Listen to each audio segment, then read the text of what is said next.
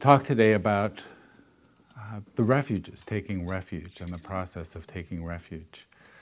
Um, is there anyone here who's really new to the practice and has never uh, taken the refuges? Okay. I always loved the phrase "take the refuges." I remember, my gosh, anybody remember the Firesign Theatre? The line about we threw an I Ching out the window. Um, we take the refuges. Um, the refuges are, are considered uh, the three jewels of Buddhism in many circles. Uh, the, the three of them are the, the Buddha, the Dharma, and the Sangha. And taking the refuges, like taking the precepts, uh, is a matter of usually in a ritual um, setting, we recite Pali phrases I take refuge in the Buddha, I take refuge in the Dharma, I take refuge in the Sangha. And We do that three times each. And often that's pretty much as far as we get. In retreats, usually we, we take the refuges and we take the precepts. And I've, I've and often we don't really give a lot of thought to what, what these things are and what we're doing uh, with them.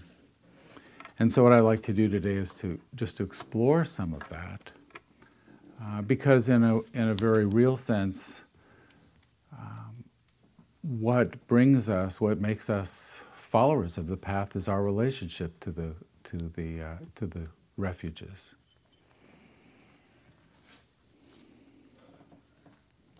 And the word refuge, just to start, the word refuge is, uh, I suppose we have an idea of what it means.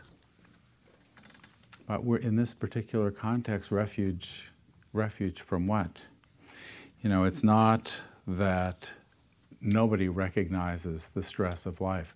There's a Bruce Springsteen song, song I particularly like. Um, he says that the times are tough now, just getting tougher. This old world is rough, it's just getting rougher. Cover me, come on, baby, cover me. I'm looking for a lover who will come on in and cover me. This whole world is out there just trying to score. I've seen enough, I don't want to see anymore. From the dissatisfaction in the world, we're looking for a refuge from the disappointment uh, the, dis, the, the unsatisfactoriness that's, that's built into our lives, the first noble truth that it's, it comes with the territory. Um, and of course, we try to fix it. And we, we have this undying hope that we could you know. And we even project the dissatisfaction. We don't take it personally. We say, well, more or less, I guess I'm sort of okay, but the world is really a mess. you know, which is really projecting that dissatisfaction out on the world. Um, and, and what would a refuge be? Where would be a place of safety? You know, in Hawaii. Is it on the Big Island? Have you been to the City of Refuge on the Big Island? And it's really tiny, but but it was a, I guess, as beautiful as Hawaii was, it was pretty brutal to live there under the uh, old culture. If your shadow passed over the shadow of the king, that was a capital offense. And unless you could make it to the city of refuge, the city of refuge, what, is about as I recall, maybe what, 50 yards square? Is that about right? Right on the water. And you know, there's a low fence. Who knows how uh, what, how high it was at the time? But it's a rock fence, and if you can get inside there, you're you're safe, and that's as long as you stay there. Um, it doesn't change the world around at all, but it makes you it makes you safe. We think of refuges, people look for refuge in all kinds of things.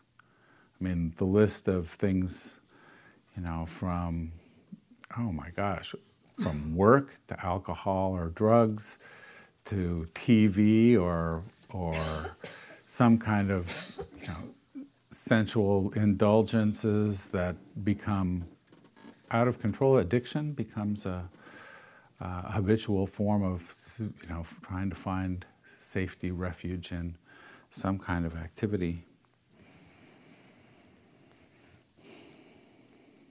Because we're looking for we're looking for a lover who will come on in and cover me. So in the, in the Buddhist tradition, we're looking for refuge from from dukkha, from the dissatisfaction, disappointment and it's all it's all of our lots.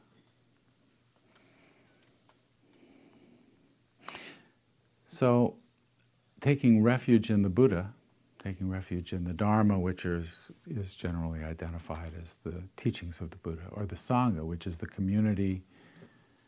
Well, we'll talk about what kind of community it is, but it's generally the, the community of the Dharma. How would how is this a refuge?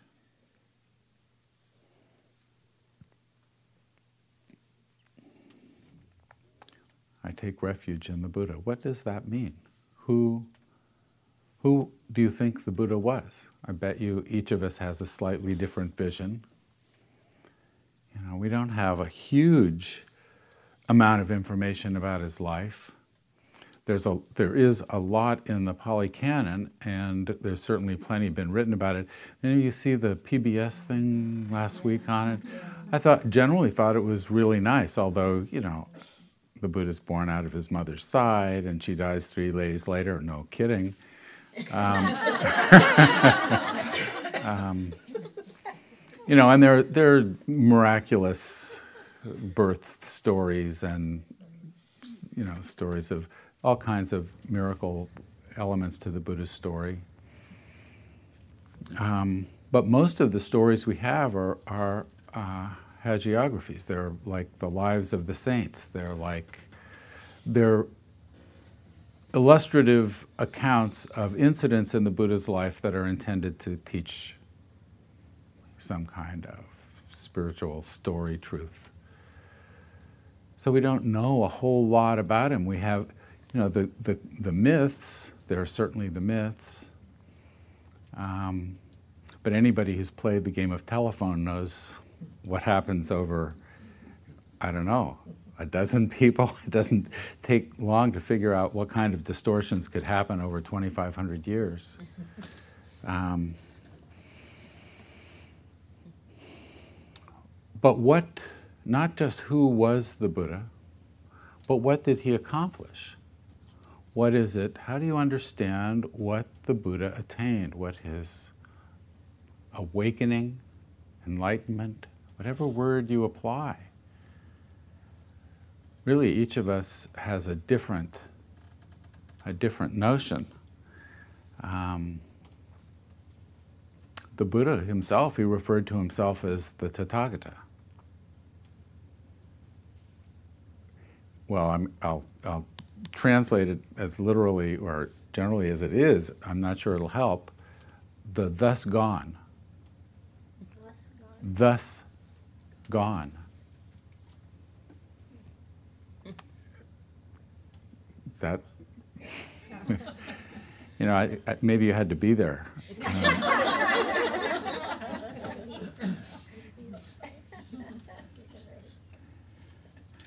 you know, who who was he? there's this there's a sequence in The King and I where um, in the musical The King and I where there's a, a, dance sequence in the middle and it's set around uh, um, Eliza running from Simon the Legree, you know, Uncle Tom's cabin, and she Eliza comes to this river and uh, she can't get across it, and so she in, in the in the musical this was their vision of the Buddha. She prays to the Buddha, and the Buddha freezes the, the water so she can get across and escape to, to freedom. You know, sort of a, a sort of a Christian kind of Buddha. no. There are a lot of people who, who maintained that he was omniscient, knew everything. And that's interesting because at the time, you know, my guru is better than your guru. Yeah, well, my guru knows everything. Oh, well, my guru knows everything too. And, you know, the Buddha said he was just like us. Really, just like us. And he said, I mean, just like us. We're, you know, we, we put him out there as someone who attained something, what, that was, that's unattainable? It's a lot of talk in Dharma circles about how awakening and nibbana, you know, often some future lives, you know, we're maybe not this lifetime, but have you heard that kind of stuff? You know, we're not, we're not going to. The Buddha said, he, you know, he was like us and he was able to accomplish it and we could too. And actually, we have the benefit of him pointing the way because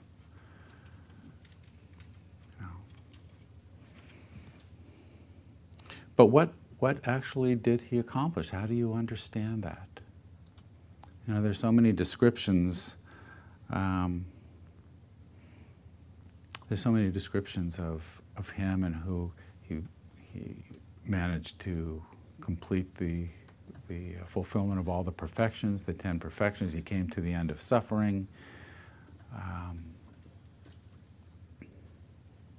you know, what other, what other things uh, what other things do you think he, you know, and, and he was able to see things as they are without the clouds of greed, hatred, and delusion intervening?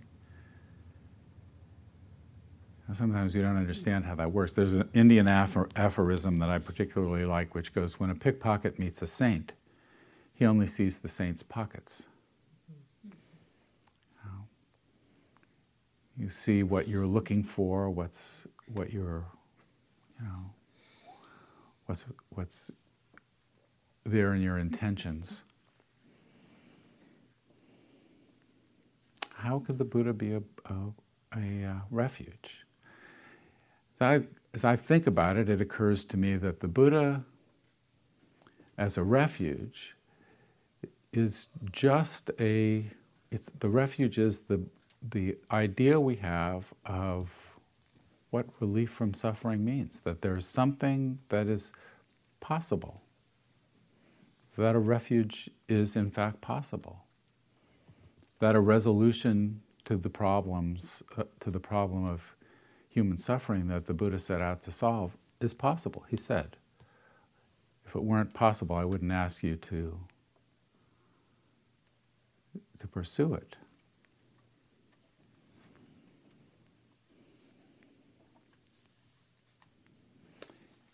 And what kind of a teacher was he?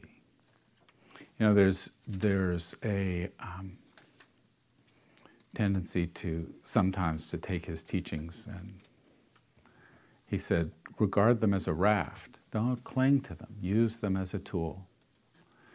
I've been recently thinking of him, um, oh, I hate to say as a realtor, but um, may, maybe as a docent might be a little bit uh, more a little bit more helpful. But you know, you, you go with the realtor to a house and they say, and there's the there's the swimming pool and look on the roof the solar panels and there's the granite counter and here's you know the four but you're expected to look you know.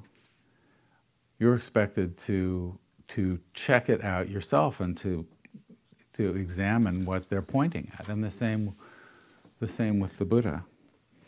You know, he was asked once, Do all of your followers achieve the end of suffering?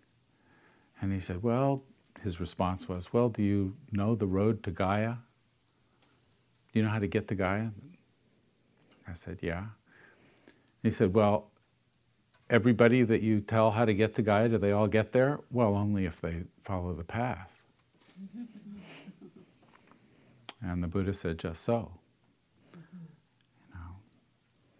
So he would point, and we were, we were expected to look for ourselves. he said it was possible to, to reach, to achieve a cessation of the, of the suffering, of the dissatisfaction that we live with. And in this sense, you know, there is some value to study. There's often, you know, a sense that all you have to do is sit and meditate, and enlightenment will will come. But there is there is a, a sense in which listening to the Buddha or studying uh, his teaching some helps you know where to look. You know, um, and here's the utility room, and this is the nature of suffering, and here's the you know practice the precepts and. Uh, um, you know. And then he would say, Let none deceive another or despise any being in any state. and how do we hold that when we think of those whom we regard with suspicion or whatever that word is in a noun form?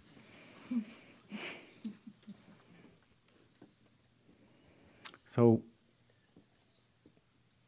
the refuge in the Buddha is the refuge in the notion as you understand it, however you understand the Buddha's awakening. And it will change as your, as your study and practice deepens.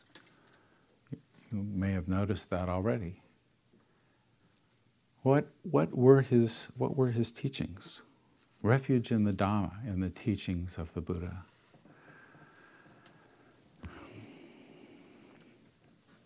You know, most, most simply, the Buddha said, don't make things worse. Try to make things better and cultivate your mind so you know how to do that. But there is there isn't a lot of labeling in spiritual teaching the way there is on the food packages. You know, this is 70% Buddha Dharma, 20% uh, uh, Vedanta, 5% Christianity, and you know, there's no labeling like that. And so there are a lot of things that get mixed in. In fact, you know, the Buddha taught in a culture that was very different from ours, and a lot of the assumptions that existed at the time that were just second nature were built in uh, to the assumptions about the way things worked. Same way we, we build in a kind of scientism you know, some empirical, uh, scientific.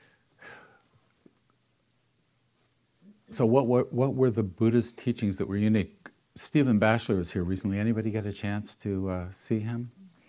He's really quite remarkable. His recent book is uh, titled Confessions of a Buddhist Atheist, or actually, it's a confession of a Buddhist atheist.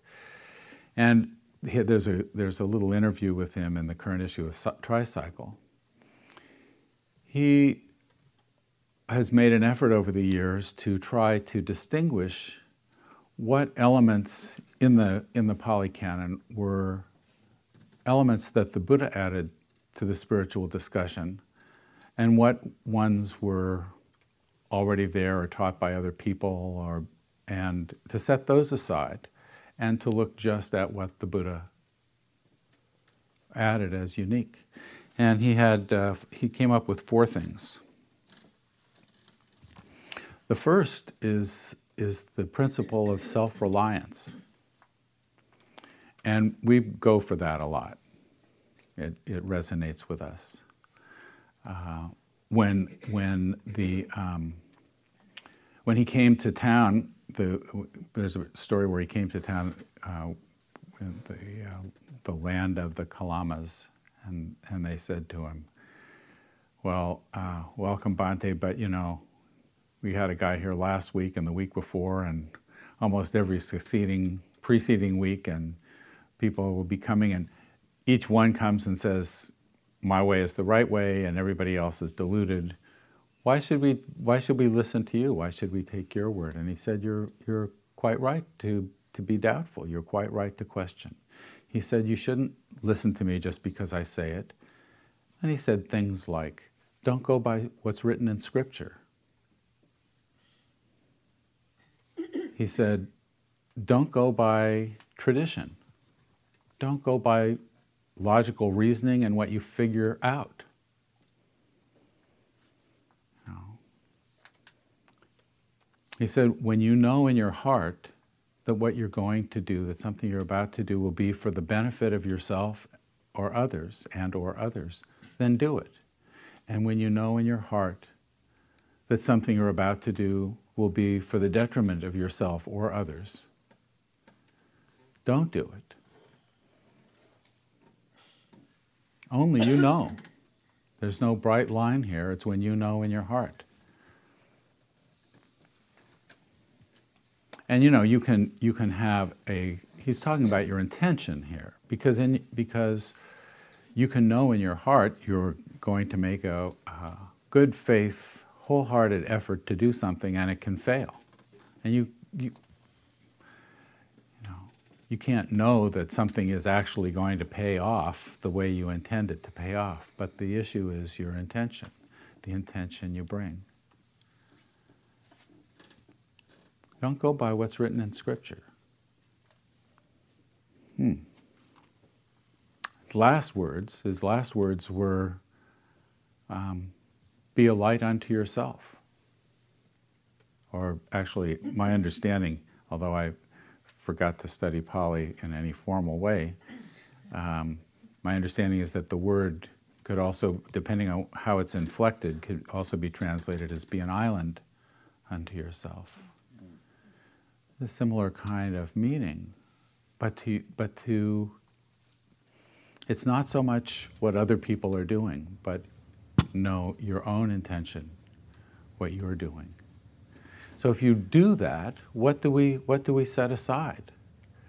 You know, there are a lot of things in the canon that are that are there. There's all of this stuff about past lives and reincarnation and rebirth and unless you are sitting on a treasure trove, a memory treasure trove of past lives, when we take on some notion about, um, you know, a never ending su- succession of rebirths on the basis of some other external authority. Somebody's telling us. We're hearing it from somebody. It's written in the canon. Don't go by scripture, he says. Look to yourself you know.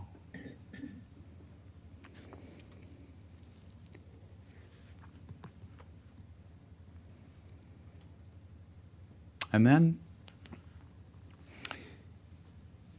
there's the, the issue of all of the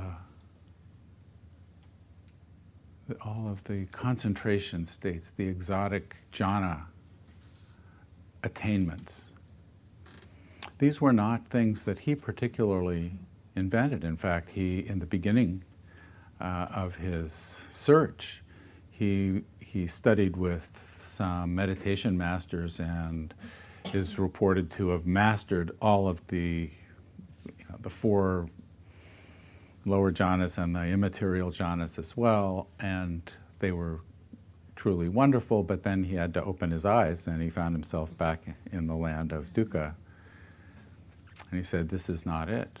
There, you know, the the Pali Canon. If you've if you've hate to say thumbed through it, but you've taken a look. If you've peeked in there, there's there's some boilerplate language that shows up a lot about the jhanas, but these were not these were not his particular uh, teaching. Al- although there are people who maintain it, you know, and there is uh, what Gil Fronsdal likes to refer to as the jhana wars. You know, you know, jhana heavy, jhana light, and you know, the jhana is the only practice. I mean, there are people who say if it's not jhana practice, it's not Buddhism. But Batchelor points out that the, this is the second thing that, that the Buddha particularly it was was his was the mindfulness practice that we do. You know, mindfulness practice which he outlined in the Satipatthana Sutta and said was the direct way to liberation. Um, the word the word in Pali is sati, S-A-T-I, sati. And it comes, the derivation of that word uh, comes from uh, a verb which means to recollect, to remember. And in a, in a very real sense, we are, you know, mindfulness is about remembering to be attentive to what's present. You know, I just love Joseph Goldstein's comment about how mindfulness is not hard to do, but remembering to be mindful is hard to do. It's hard to do when you sit down and close your eyes with the intention to stay mindful of your breathing. Even, even then, when you focus and sit and anybody, is that your experience too? You know, sort of. Um, but being able to recollect, to be present, to notice just what our, what our experience is in the present moment. And sometimes we get confused about, you know, where it's, it's I mean, the breath is, is a focus, it's an anchor. And often we, we, we work with our intention, with our focus, mindfulness of the body and movement, but it includes all aspects of our experience. You know, the moth flies into the flame. Ajahn Jumnian likes to talk about the moth flying into the flame. You know, when we are captivated by the desire for an object, like the moth, we only see the object. The moth, the moth sees the light, it's the only thing that's bright, everything else is dark. But what it's not seeing is its own compulsion to move to the flame. So we can be mindful, but not just of the objects of, that are in our mind, but also of our own reaction to them and the, the compulsion the, that arises, the, the response, the reactivity that arises. We're talking about presence, presence of mind, bringing the mind and the body to the same place rather than being absent minded. Absent, the mind is somewhere else, often la la land. Um, it's a particularly important element in the, in the seven factors of enlightenment. Um, it's the first. It's the first element to cultivate. Um, it's part of the Eightfold Path, and the factors of uh, the spirit, the five spiritual factors. It's the one that's balanced. It's the one. It said you can't have too much mindfulness. You can have too much energy. You can be so absorbed in concentration, insight doesn't arise. But mindfulness is, is balance between the energetic uh, uh, responses and the calming, concentrative responses.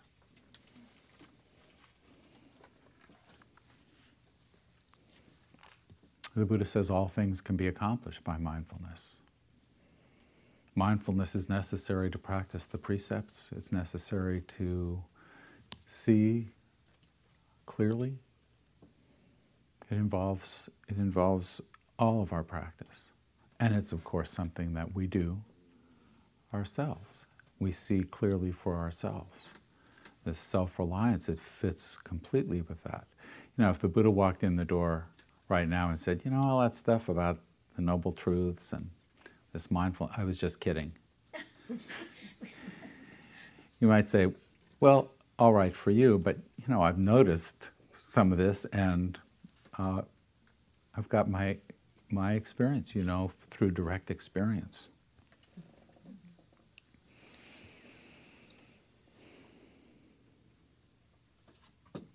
The third of the elements that the Buddha, that that uh, Stephen identifies as as unique to the Buddha is the structure of the Four Noble Truths.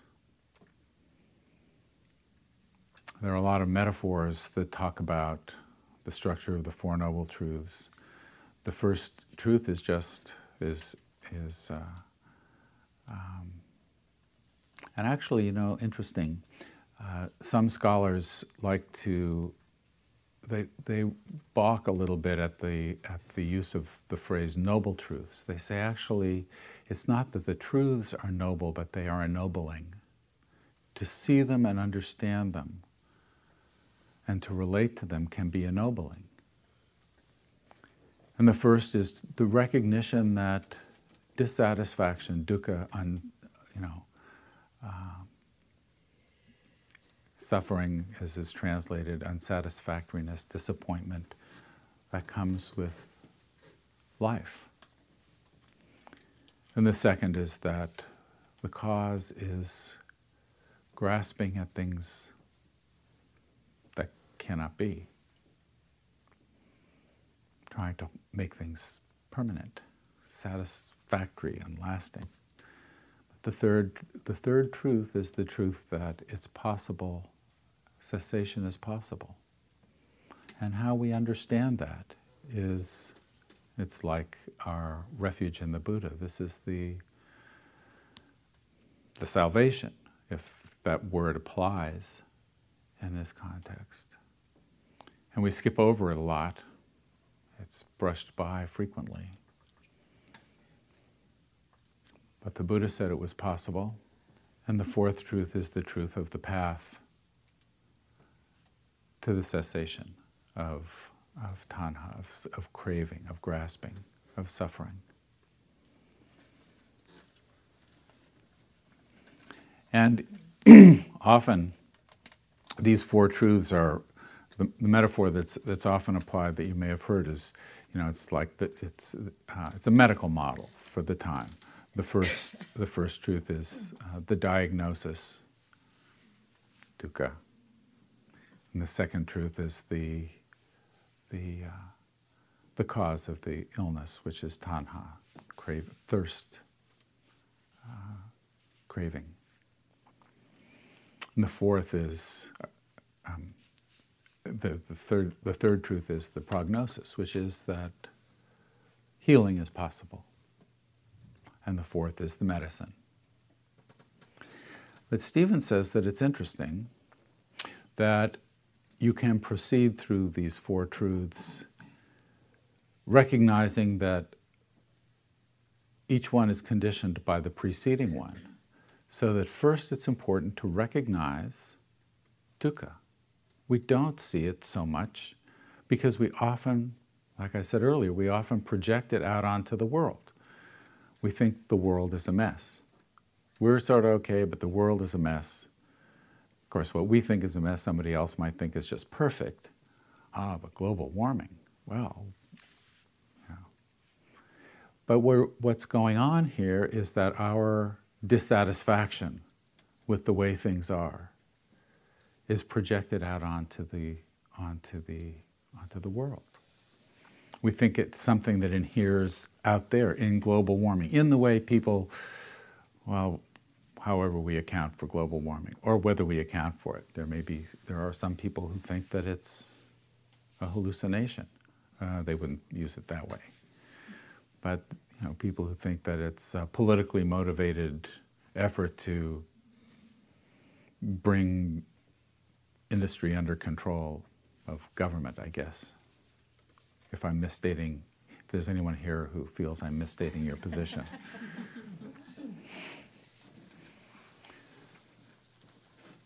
But, you know, given the way things are and have been, what would you expect? This is, this is just how things are. And our dissatisfaction with them is pr- projected out onto the world, so we don't even notice the dissatisfaction. So and so is is a so and so. Think that we don't even relate, to. It's like the moth and the flame. We're not noticing our own response. So the first truth is to recognize deeply the dissatisfaction. Once we can see clearly how deeply that goes in our experience, we can see you know, the causes. The grasping at permanence, the efforts to make things be pleasant. Always get rid of the unpleasant, make things pleasant. And when we can see those more clearly, we can see our way to the, to the cessation, to the letting go. And then we can enter the Eightfold Path. To, an, to the extent that we are able to enter the Eightfold Path, it depends on putting aside some of our own immediate impulses to restrain our speech, our action, to practice mindfulness, um, and to acknowledge that impermanence, unsatisfactoriness are um, built in. So each of the each of the, the truths conditions the succeeding one. Actually, the Batchelor points out that in some places in the canon, the Buddha describes stream entry, the first stage of enlightenment, as practicing the path, practicing the Eightfold Path. You know, it's really the Buddha's um, the Buddha's prescription.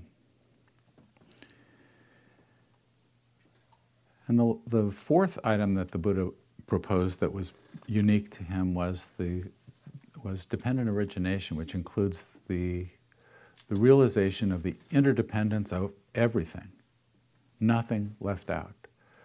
In in a very and this is anatta, which is often it includes anatta, which is often very difficult to understand. It's the, it's the one challenging thing. Sylvia said that the first time that she heard the three characteristics of our experience unsatisfa- um, impermanence, unsatisfactoriness, and non self. Anicca dukkha anatta, she said, Well, two out of three is not bad, but I know I'm here. the Buddha isn't saying, No, you're, you're not here. Saying, he's saying, It's not what you think everything, because everything is interdependent, intercausally related. You say, well, this is my body, but the air in your lungs, the oxygen in your blood, in the tissues comes from somewhere else. Where's the line? You know, the water that makes up your body may have come from an apple that grew in Washington that was watered by rain that came from China that where's the line? There is no line anywhere. Everything is in process. There is no thing that is not in change. The elements that make up this pen, 50 years ago, they weren't pen. And in another 50 years, they probably won't be pen again either. So, is this a pen? It's a process. We are like a stream, you know the, the, the very elements of our bodies are different from what they were years ago. If you try to remember, if you try to think of what in your personality is the same as when you were 10, you might find it difficult to think of anything except that you called yourself by the same name. You know, um, we are we are like a a stream. There is nothing permanent anywhere, and in fact, there are no things anywhere. There is only process. And that is a, a unique, the fourth of the unique contributions of the Buddha. The refuge of the Dharma is the refuge that there is of the path, of the practice. The Buddha lays out the map and he gives some instructions for the way to achieve the liberation that you understand he achieved. So, taking refuge in the Dharma is to take refuge in the practice of the path that the Buddha outlined.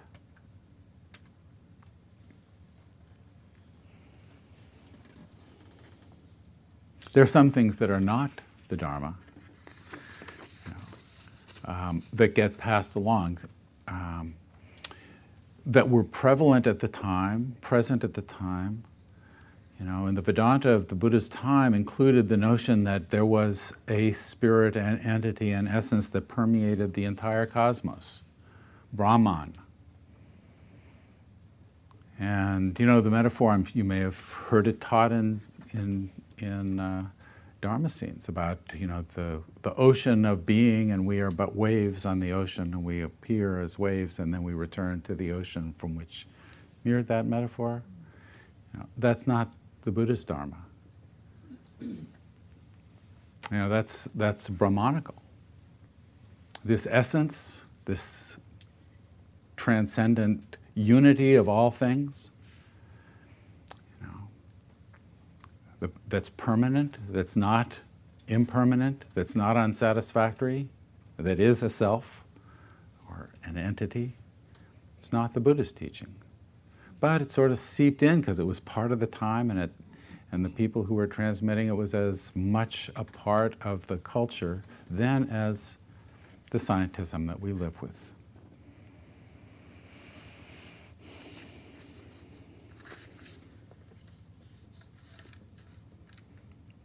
Not a lot of devotional practice in the Dharma. You know, not a lot in the Buddhist, in the Pali Canon, in the Buddhist teachings. He just didn't want people to make him an object of veneration. In fact, uh, my understanding is, although I haven't found it in the canon, that he requested that there not be images made of him, which is why there weren't for hundreds of years after his death.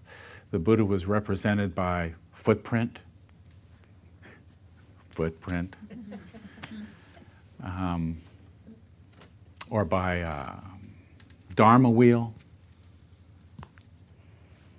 know, other symbols that represented him, but not himself. Devotional practice was not something he talked about. And the Sangha, refuge in the Sangha. The Sangha is, some sense, a community. Another metaphor that's used in regard to the, to the uh, refuges is that the Buddha was the doctor, and the Dharma was the medicine, and the Sangha is the nurse Sangha is the community. Well, what is the Sangha?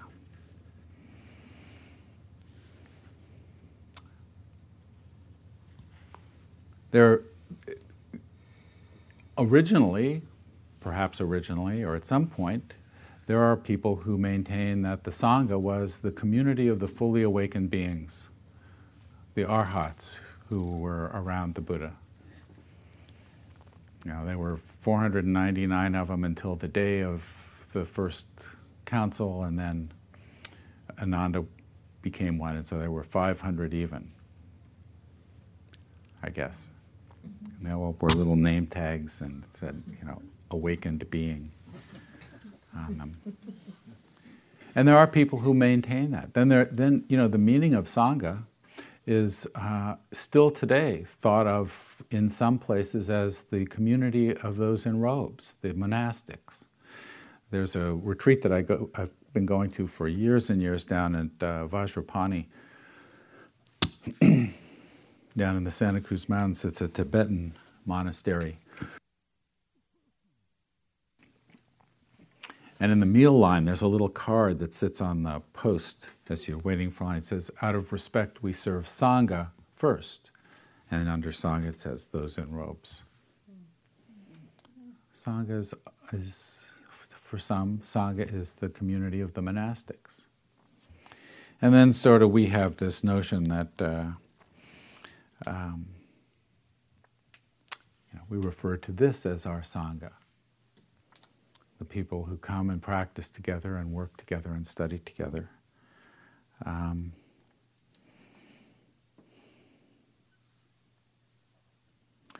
what is the Sangha? Well, it's like the Buddha. It's your idea. What do you think?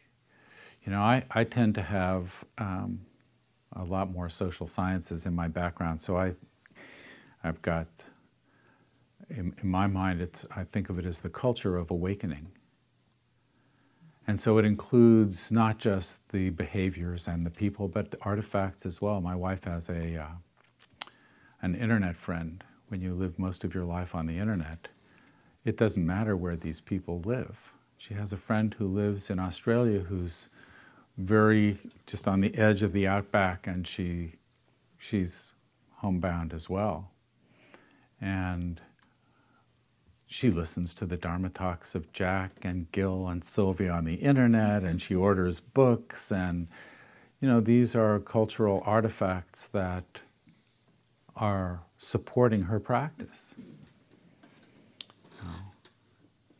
So, Sangha, I, I see Sangha more broadly as um, a culture that supports our awakening, however we understand that awakening. And like I say, each of us has a different. Um, a different, a, a different uh, understanding. So we take refuge in the Buddha and the Dharma, and refuge in the Sangha is refuge in the culture of awakening, what, what enables us to awaken. There's a classic exchange between Ananda, who was the Buddha's attendant, and, and the Buddha, and they're standing on, on a mound looking out over thousands of monks. I always wonder how he could teach thousands of monks without a bullhorn. but thousands of monks are out there, and Ananda says to the Buddha, This is pretty important. Sangha must be half of the practice. And the Buddha says, Don't, don't say that, Ananda. It's the entire practice. It's the context in which we practice. The people we relate to who support our work with the precepts, who support our efforts to awaken, and uh, aren't necessarily saying, well, it's, uh, it's, it's been a hard day on the meditation cushion, let's go have a drink.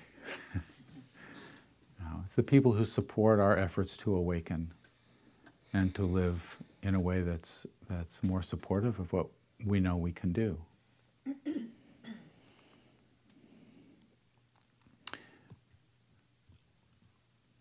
Taking refuge in the precepts is often done as a ritual kind of activity. We, some, some people, as part of their practice, will, will uh, in the morning reflect I take refuge in the Buddha, I take refuge in the Dharma, I take refuge in the Sangha.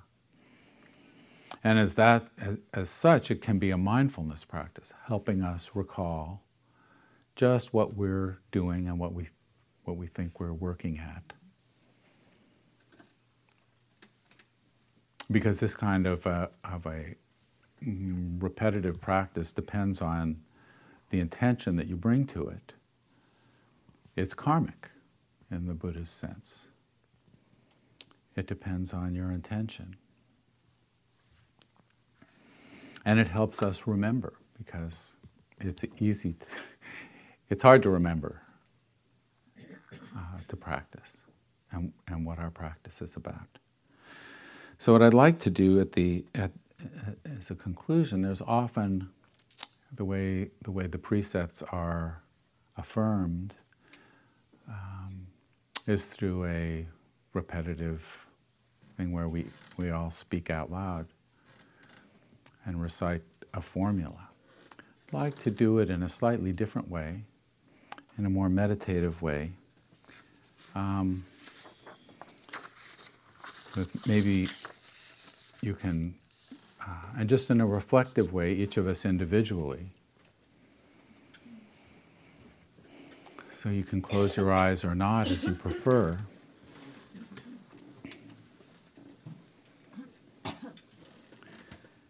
And just reflect for a moment on your own need for refuge what refuge would mean for you.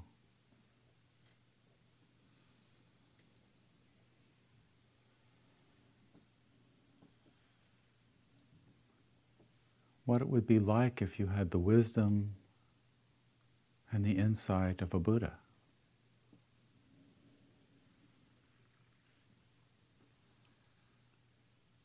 How would that insight greet the world? Greet your experience.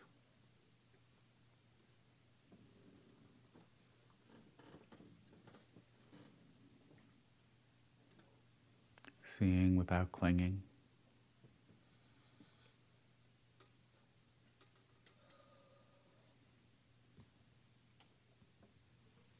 Those things that are pleasant without asking that they remain knowing what is unpleasant without asking that they leave.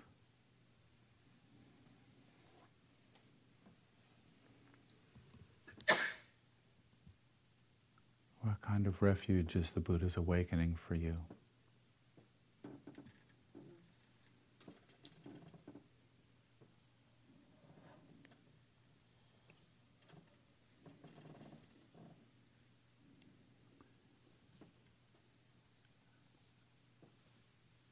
What practices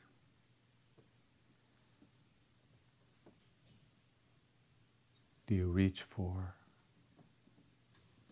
in an effort to arrive at that awakening?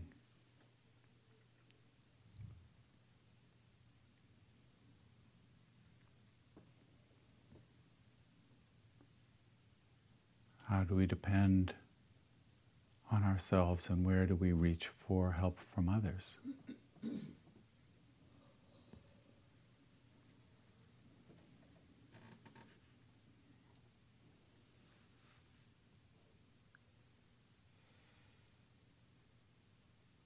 Refuge in the Dharma and the Buddha's teachings, and his recommendations, his description of the road to Gaya the path to awakening. In our lives, how do we practice?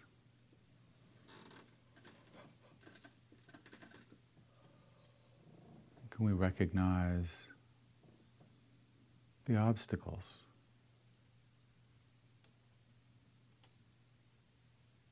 And know where our work is cut out.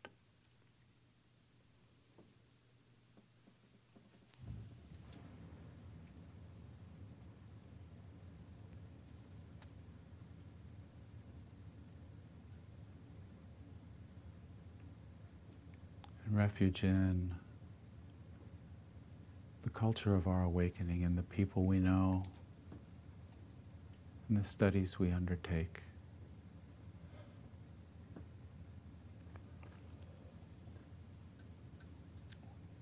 What inspires our practice? Who inspires our practice?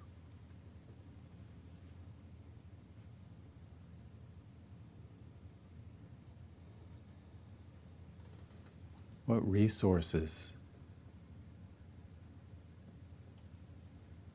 that are available in this culture of awakening are underexploited, underused by you?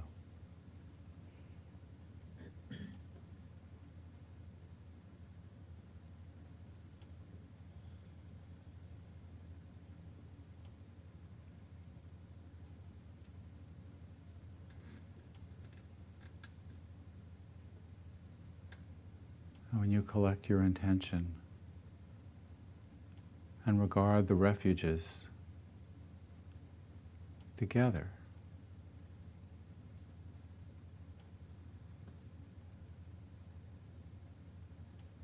Taking refuge in the Buddha,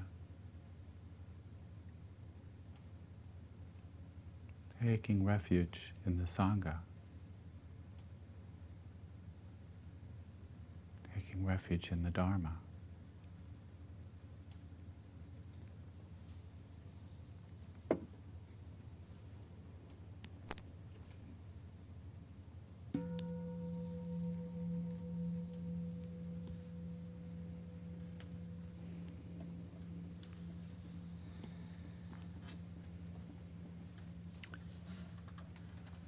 Let me invite any questions or comments or thoughts about uh, Please. Um, I have part A and part B. Part A is, did the Buddha talk about reincarnation? And B, if he did, I'm having trouble putting the idea of reincarnation together with the idea that me and this blanket and the floor are all process. So what reincarnates? That's, that's a great question. When you ask that question, my return question would be, what makes you think something does? I'm not, I'm not convinced that it does, except. Except that there's all this chatter in the, in the, well, in the canon. and atoms and all that are, Yeah. Well, you know, there, there are some scholars who think the Buddha didn't subscribe to notions of reincarnation that the discussions about it that are in the canon, and the Buddha does talk about it in the canon, um, reflected the cultural understandings of the time that were so deeply embedded, like we know about molecules and atoms, and they didn't. They had a vision of you know multiple births, lifetimes, in you know, and that would creep into the. Over time, it's hard to imagine. We don't. We played telephone, you know, uh, as much as people might want to um, pass on the Buddha's teachings in as pristine a manner as possible some of that's bound to creep in. There are places in the canon. I, uh, there's a, a, great place um, in the Majjhima where there's a description of the uh, awakened man, the great man, and it's got the 37 features, and he's got legs like an antelope, and you know his hands reach to his knees, and I mean, the, you think, holy jumping, what you know, what's wrong with that guy? Um, so there's stuff that's in the canon that's not that you would look at and, and pretty much see as added later. You know, there were changes, there have been changes that have been made. And so some of that story might be, but the Buddha said, don't go by scripture. Go by your knowledge of your own heart. It's not so much an epistemological free for all, whatever you think is fine. He's not giving you license to think whatever you want. He's saying, know what goes on in your heart. Your intention, you can know. And when it is going to be, when it's causing pain, you will know if you take the time to pay attention. So, in a, in, you, you can believe in reincarnation or not. Buddha said that kind of speculation is beside the point. Coming to an end of suffering is the point big deal in Tibetan Buddhism. It's a very big deal in Tibetan Buddhism. It's a very big deal.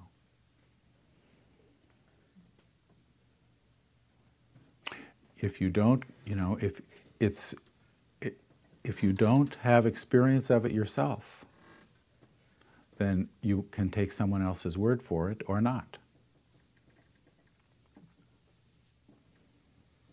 But if you know that you're angry it's kind of hard for someone to say you're not really angry. It's, it's really okay. You're not, you know, that doesn't work. You don't, you don't really want that cookie.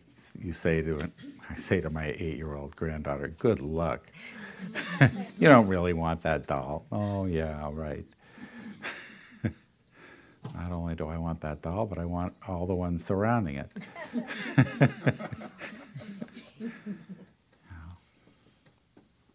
So it, it's a it's a biggie because it's it's you know it comes out of that, but there's no truth in labeling on spiritual practices. So I really like what Stephen did by breaking those things out and and pointing. He's not saying there's anything wrong with believing. There's nothing wrong with believing in God if you if it is, but the Buddha was not big into consolation. His last words were all well, depending on how you translate it usually is translated all compounded things are subject to change. Strive on with diligence. Or as John Peacock likes to, tra- he updates the, uh, the idiom and he says, everything's impermanent, get on with it. you know, practice is an opportunity for courage, not necessarily the refuge is a refuge from dukkha into freedom and life. Any other, uh, anything else? Is that, is that helpful? Or just, Well, or more muddy, mu- more no, muddy? No, it is. I'm just having trouble with the process and reincarnation, but Well, you're trying to figure it out conceptually, trying to, trying to understand. Right. it's, and, and, you know. There's a sense that if we've got a map of it, it must be true. Sort of like Middle Earth. It's got to be somewhere.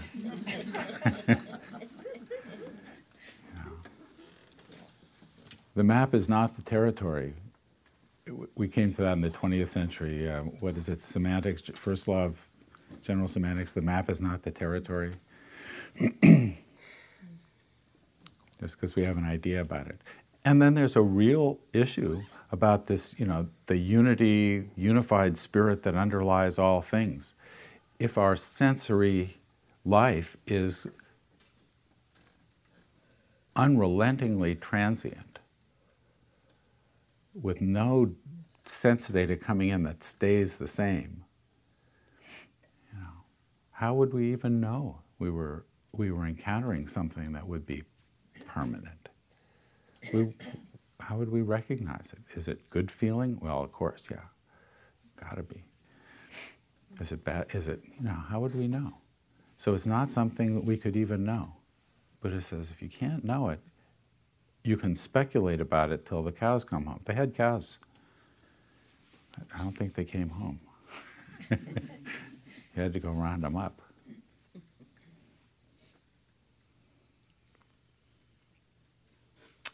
Anything else?